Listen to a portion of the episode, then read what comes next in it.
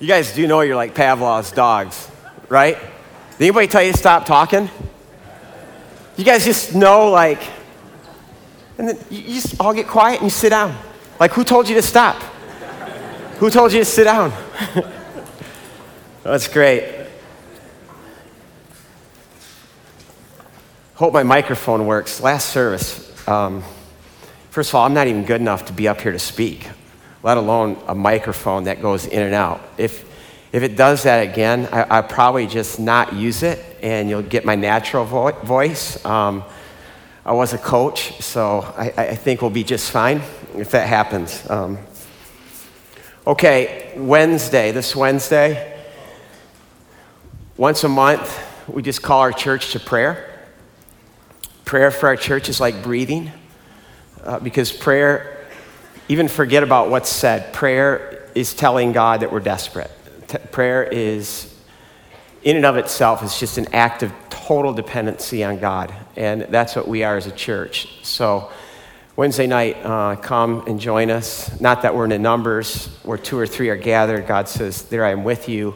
Uh, but we've been having 150, 175 people to that, which has been awesome.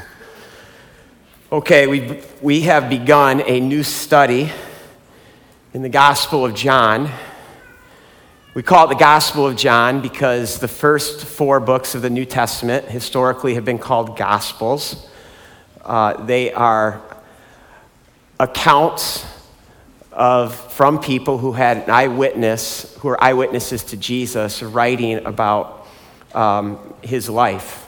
And John very much had a front row seat to the life of Jesus, and he writes the fourth gospel. Now, we started this last week. I, I felt like we were stepping literally into an ocean uh, because, in many ways, we were. But I like that because I think the study of John requires something right at the outset that if we don't have this thing, we'll either quickly go into daydream mode or become cynics or skeptics. Or if we do have this thing, it'll cause our hearts literally to explode with gratefulness and joy. What am I talking about? Faith.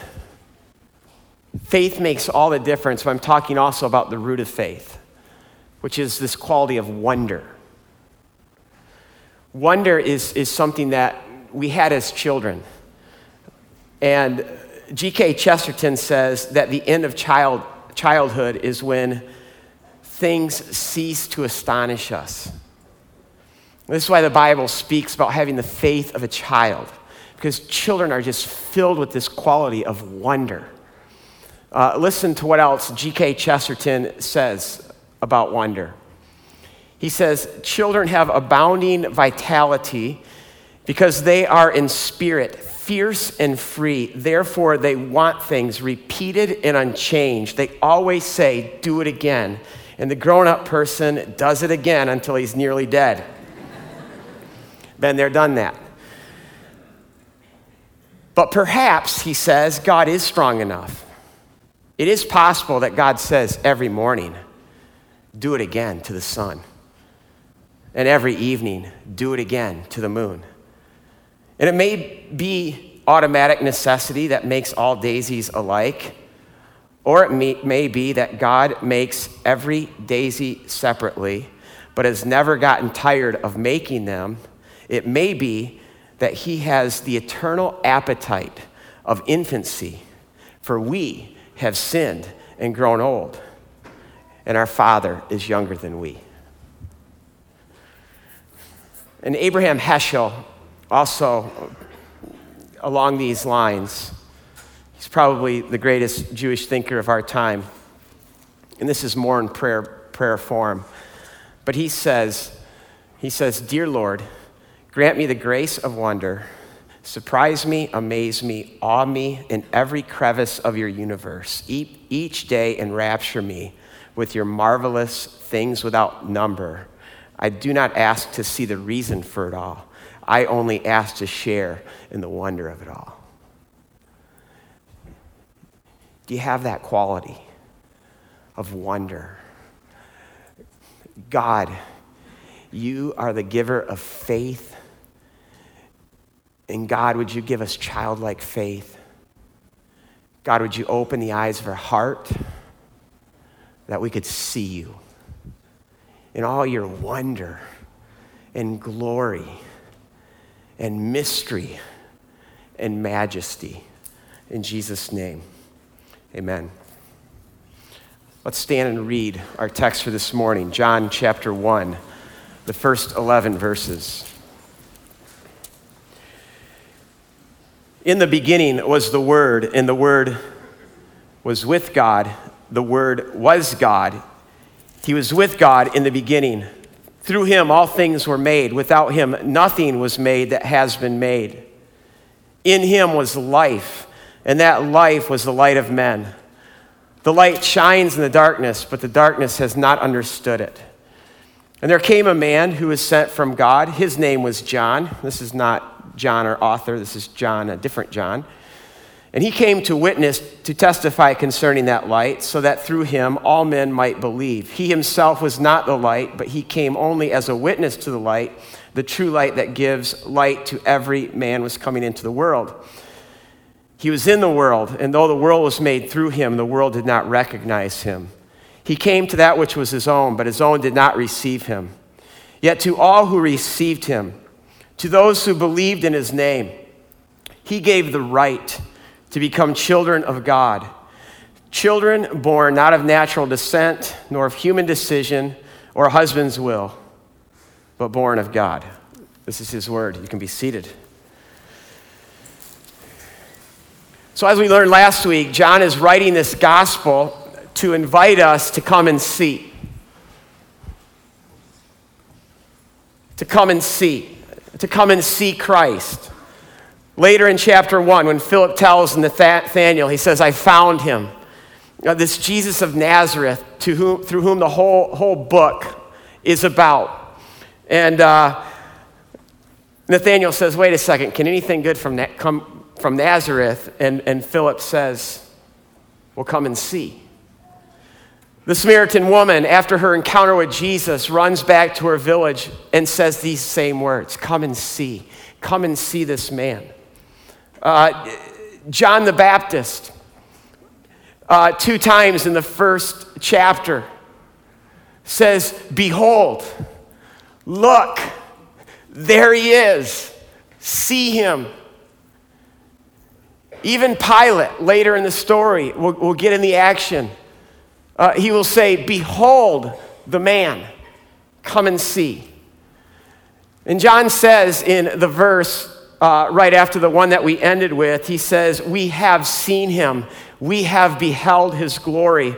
And what John wants us to do is not just come and see this Christ who he is laying out before him, but he believes that when we truly see him, that we will believe in him, and that when we believe in him, we will have life in his name.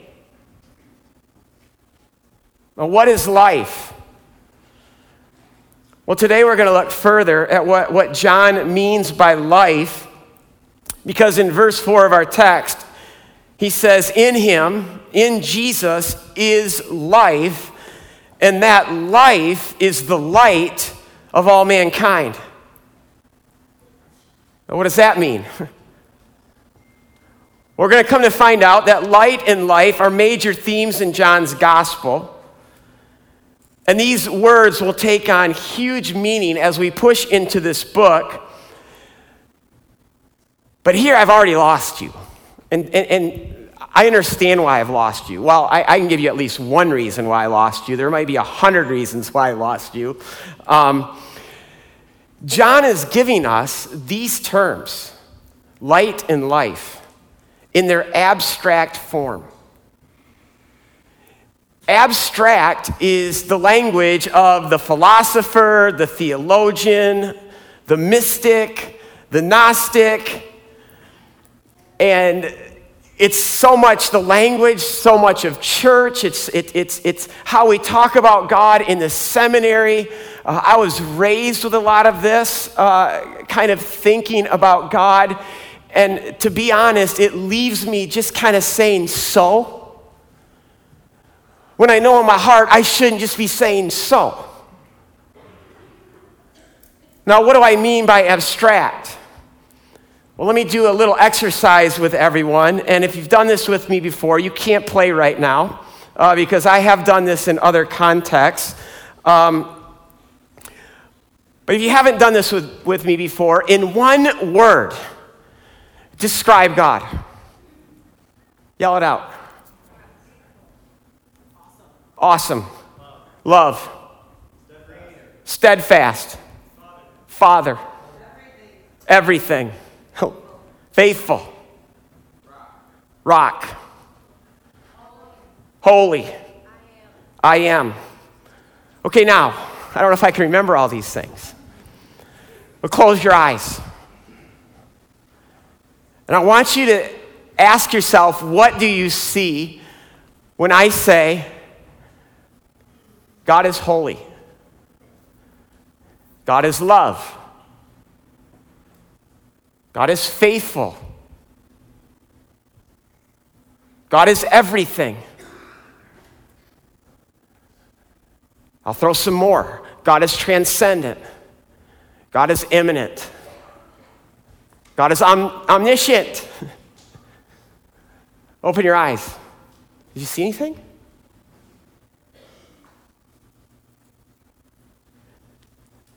Now, this is how the Western world makes sense of reality through abstract language, definitions, points, subpoints. It goes all the way back to the Greek philosopher.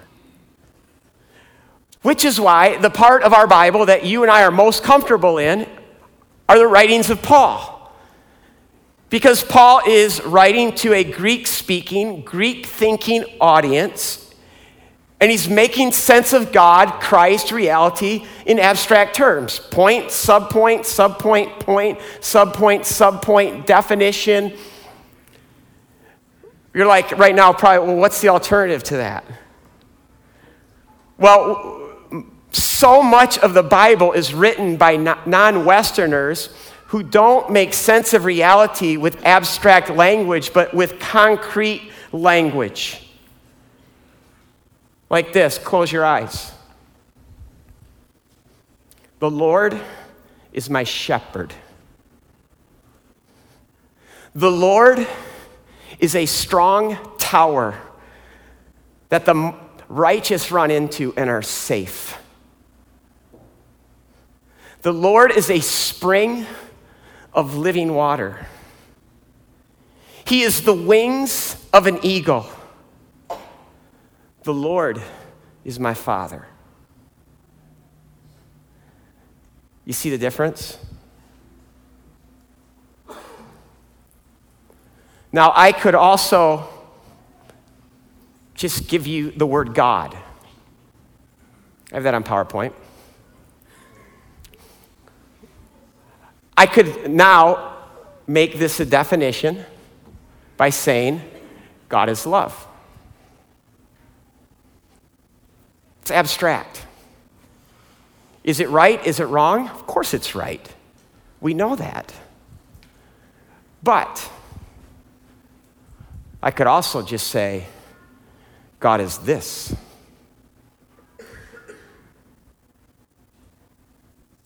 They both say the same thing. They both say God is love. But one speaks to the mind, the other speaks to the heart. This is why so much of Jesus, his teachings, the kingdom of heaven is like, and he tells a story. He gives us an image, he gives us a metaphor. Even Jesus' miracles are less about him trying to display power, and they're more forms of storytelling. Now, again, not one is better than the other. I'm just showing you the difference. But light in our text is used seven times. And as you might expect, it's contrasted with darkness. So, what is light? What is light? What is darkness? Are we talking about something physical, or is John using this in a metaphorical way? Well, I'll tell you what John has in mind because John is a Jew and he's been raised to know the text, and his text is the first half of our text. Uh, he knows Genesis. He knows Genesis 1. His mind is, is bringing us there when he says in the beginning. He's bringing us to the first three words in the Bible. And, and there also is the first time where light is used. It's when God creates the world. And last week, if you remember, uh, two things existed when God created the world God and the Tohu Vevohu. And the Tohu Vevohu is that primordial soup, it's the chaos. And then darkness is, is thrown in there as well to, to further define all of that. And, and it says, darkness was over the face of the deep, and the deep there is the abyss. So when you put the tohu vevohu, the chaos, with the watery abyss and the darkness that hovers over it, you have this, this hellish reality, this dark hell. So creation is an act of war. And the first words from God's mouth are let there be light. And there was light. And out of that hellish reality, our world is born and it's transformed into something stunningly ordered and beautiful. That hell literally becomes Eden, heaven. And it's light that ignited all of this.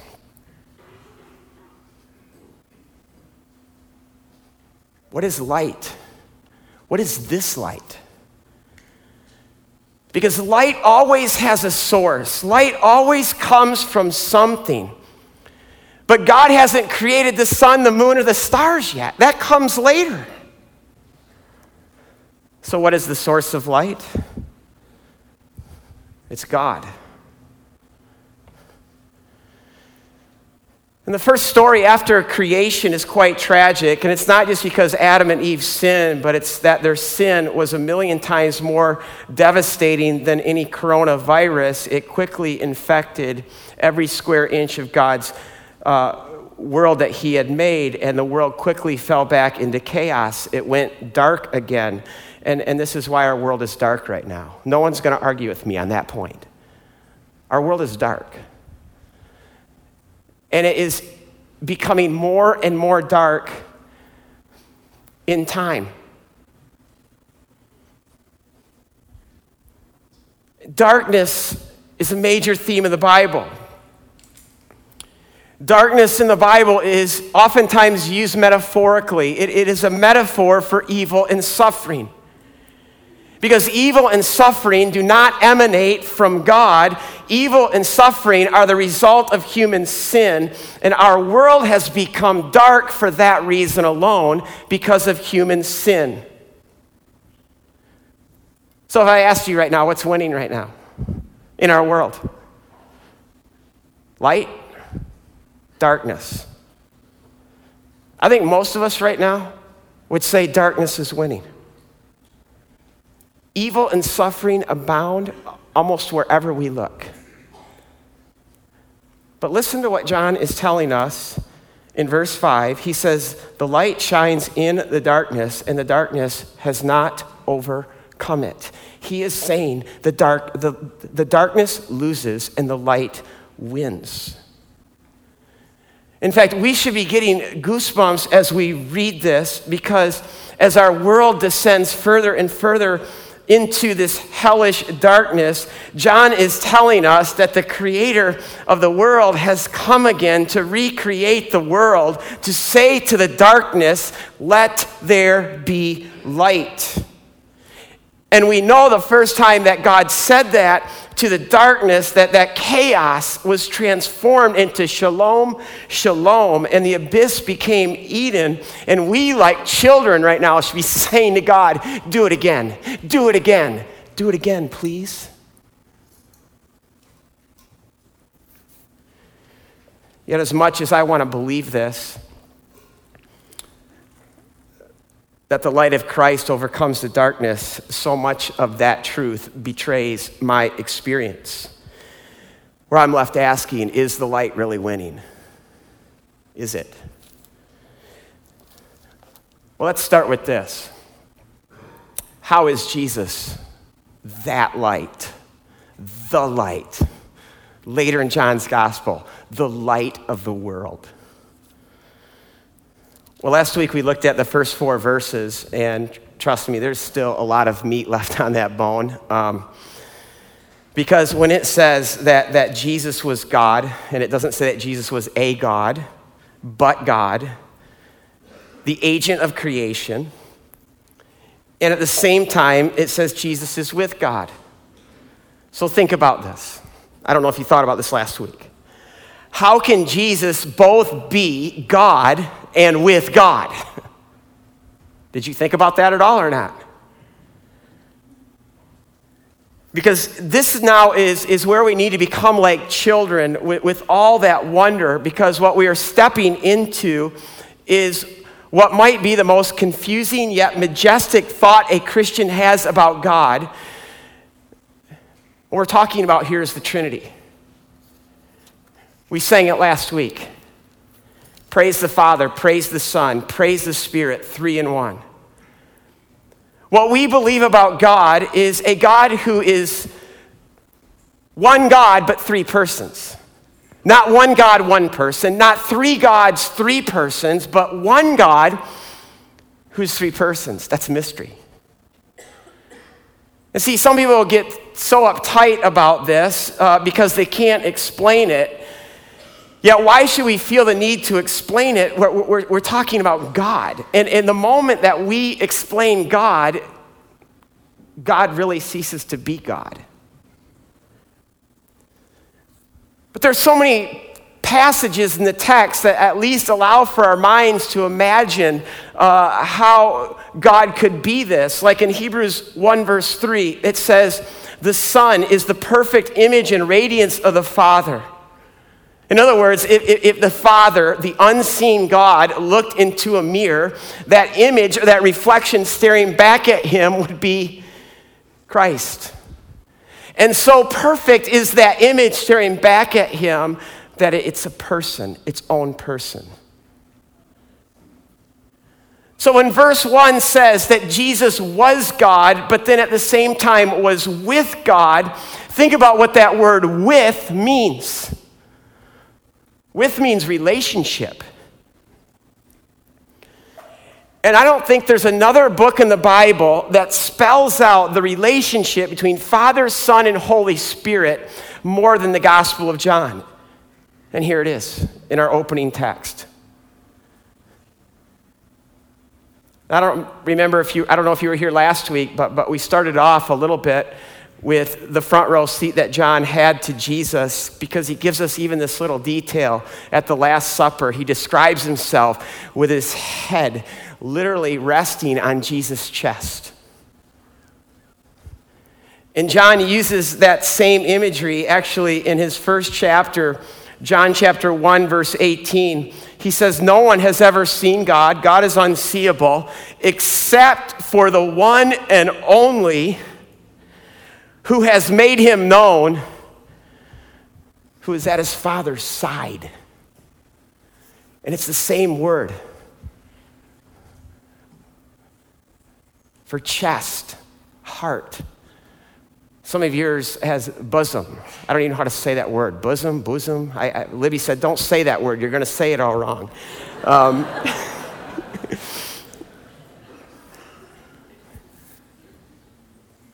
But what we saw John doing with Jesus, putting his head on Jesus' chest, Jesus has had his head on his Father's chest throughout all eternity. And that doesn't just speak of relationship, but that speaks of deep, deep intimacy.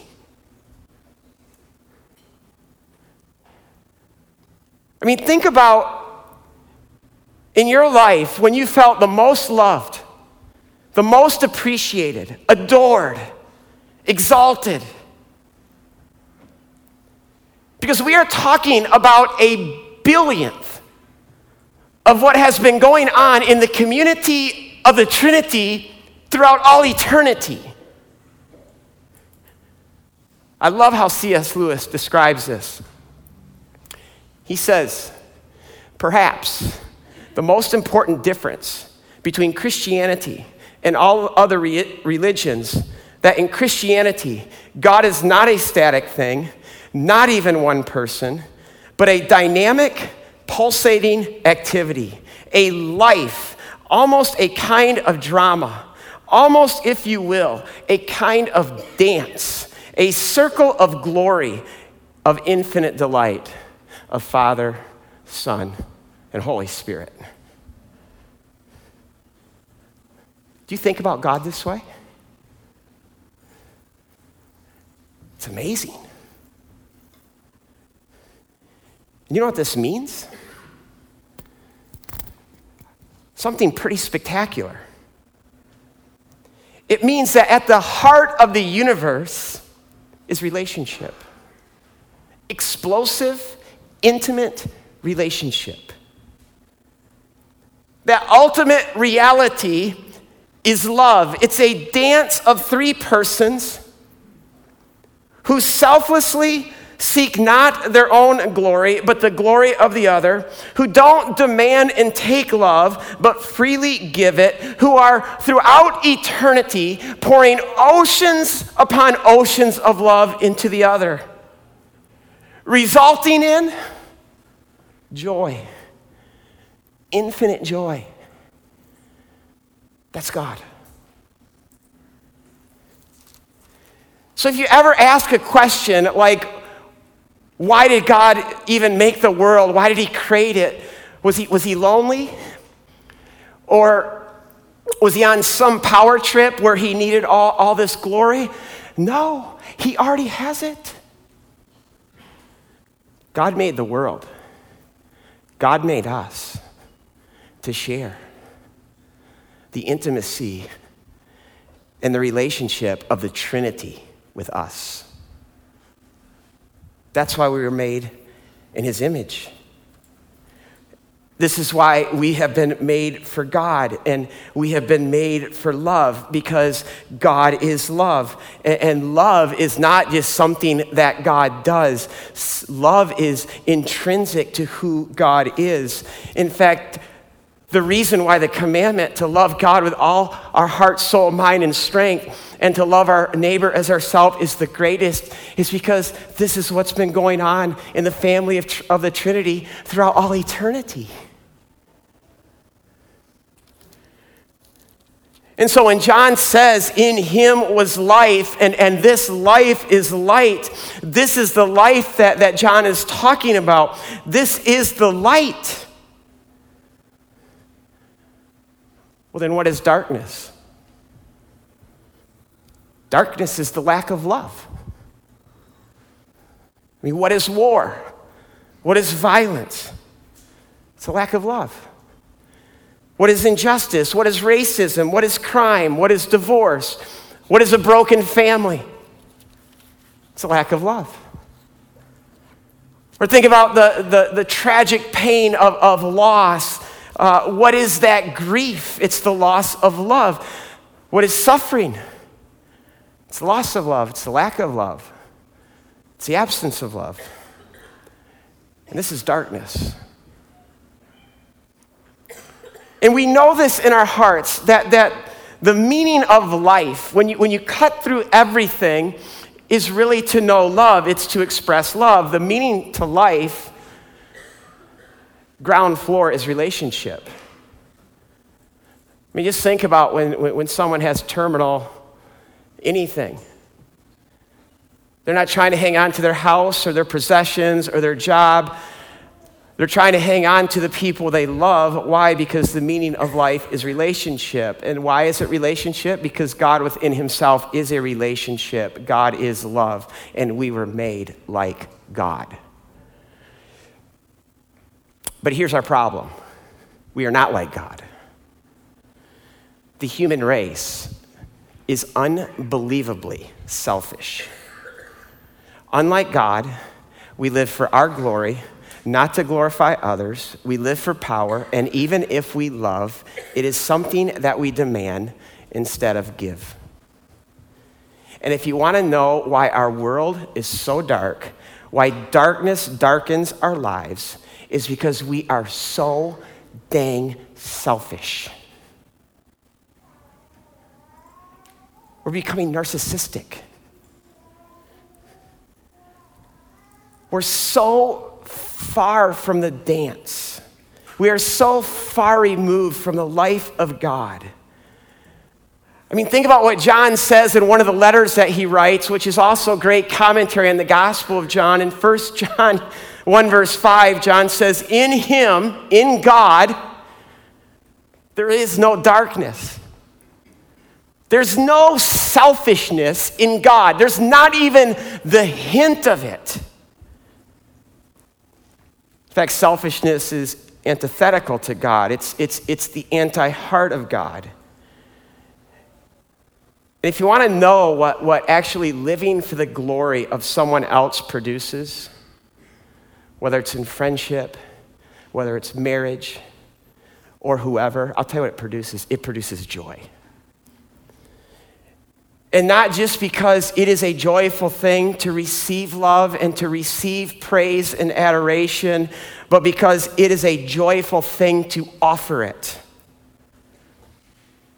In fact, the surest way to destroy life, to destroy joy, is to live for yourself.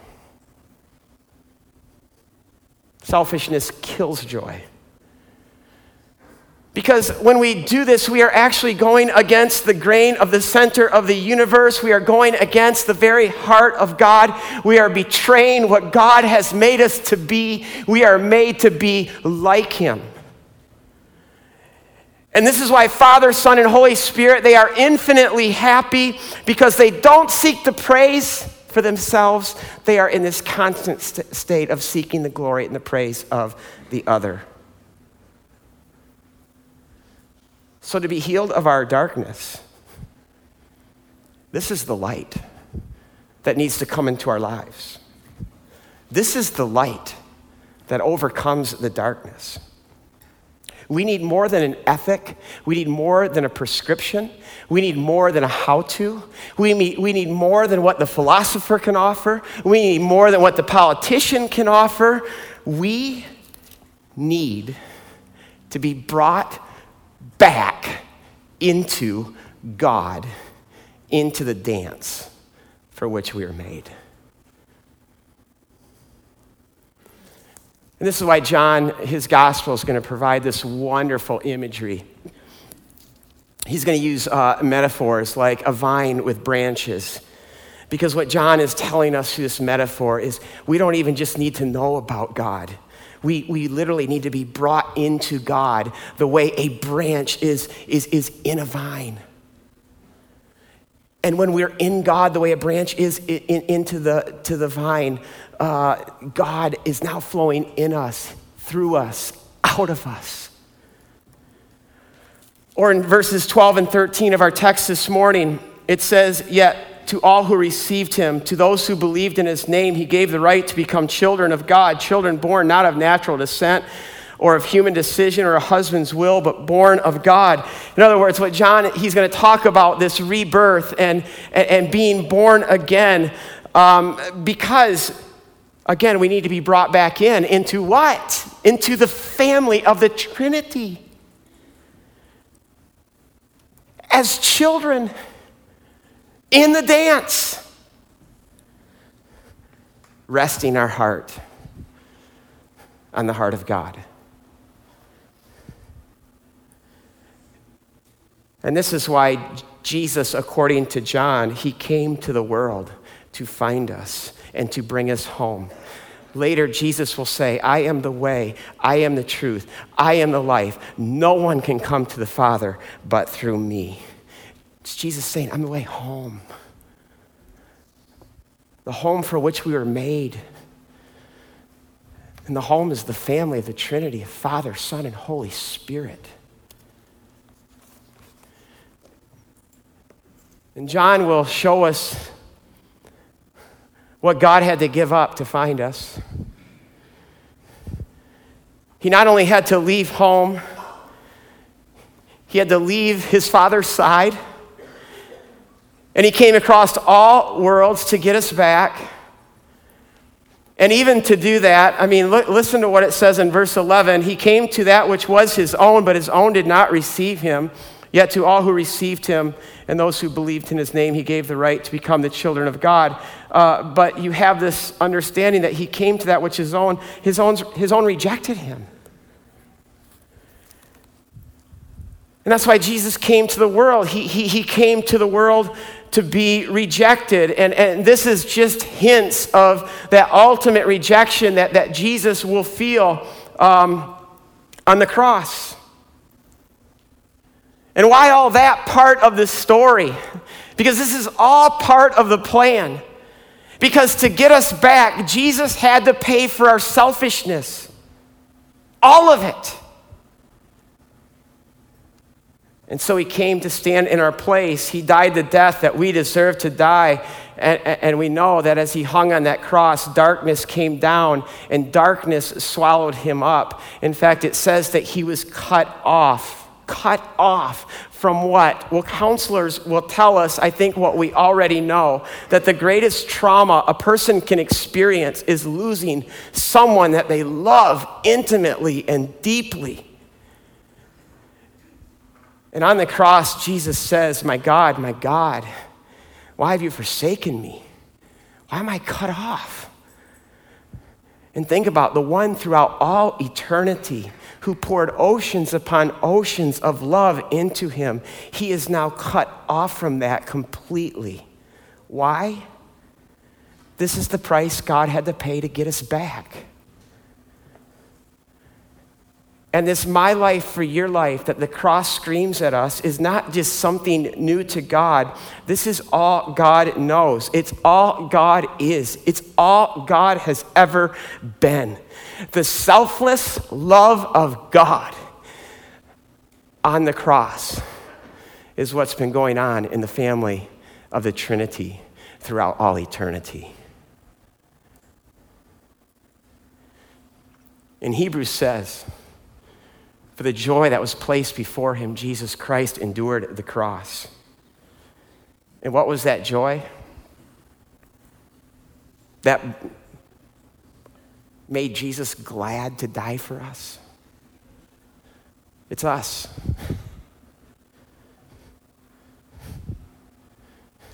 He loves us. Father, Son, Holy Spirit love us that much that it was joy. And in the words of Lauren Daigle, what have I done to deserve love like this? Answer nothing. Because it's not how good we are, it's how good He is. And you know what heals us of darkness? Selfishness? Love. This love. This love is the, the light of life. And see, when we're not, when, when, our, when our hearts actually know that we're this loved, our hearts are healed. We're healed from our selfish self, and we're healed to freely love, adore, praise, exalt, forgive other people. Because the people in this world who love selflessly and sacrificially, who love deeply, who accept people, forgive people, who believe the best about people, who live to exalt others, are people who know love. They're people who have been loved deeply and intimately. They're people who have been unconditionally accepted. They're people who have been believed in, who have been forgiven. That's why Jesus says to this woman, the one who's been forgiven much is the one who loves much. And Paul says how deep and wide and far is the love of God. He is imagining this ocean of love that has been poured into us in Christ and through Christ. Do you know that love? Are you in the dance? Is your life just exuding joy? John says, These are written that you may believe, and by believing, you may have life in his name.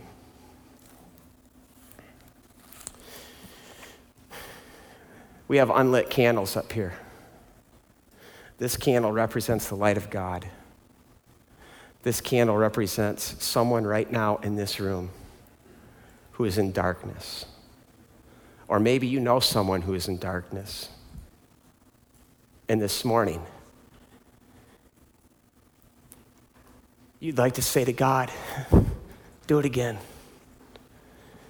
Let your light shine in my heart to give me the light of the knowledge that is in the face of Christ. God, would you give us eyes to see? Open the eyes of our heart and give us the wonder of a child to see you in all your glory and mystery and majesty to see the dance, the love of the Father and the, of the Son, and that love that they have for us, which is through Jesus Christ our Lord. Amen.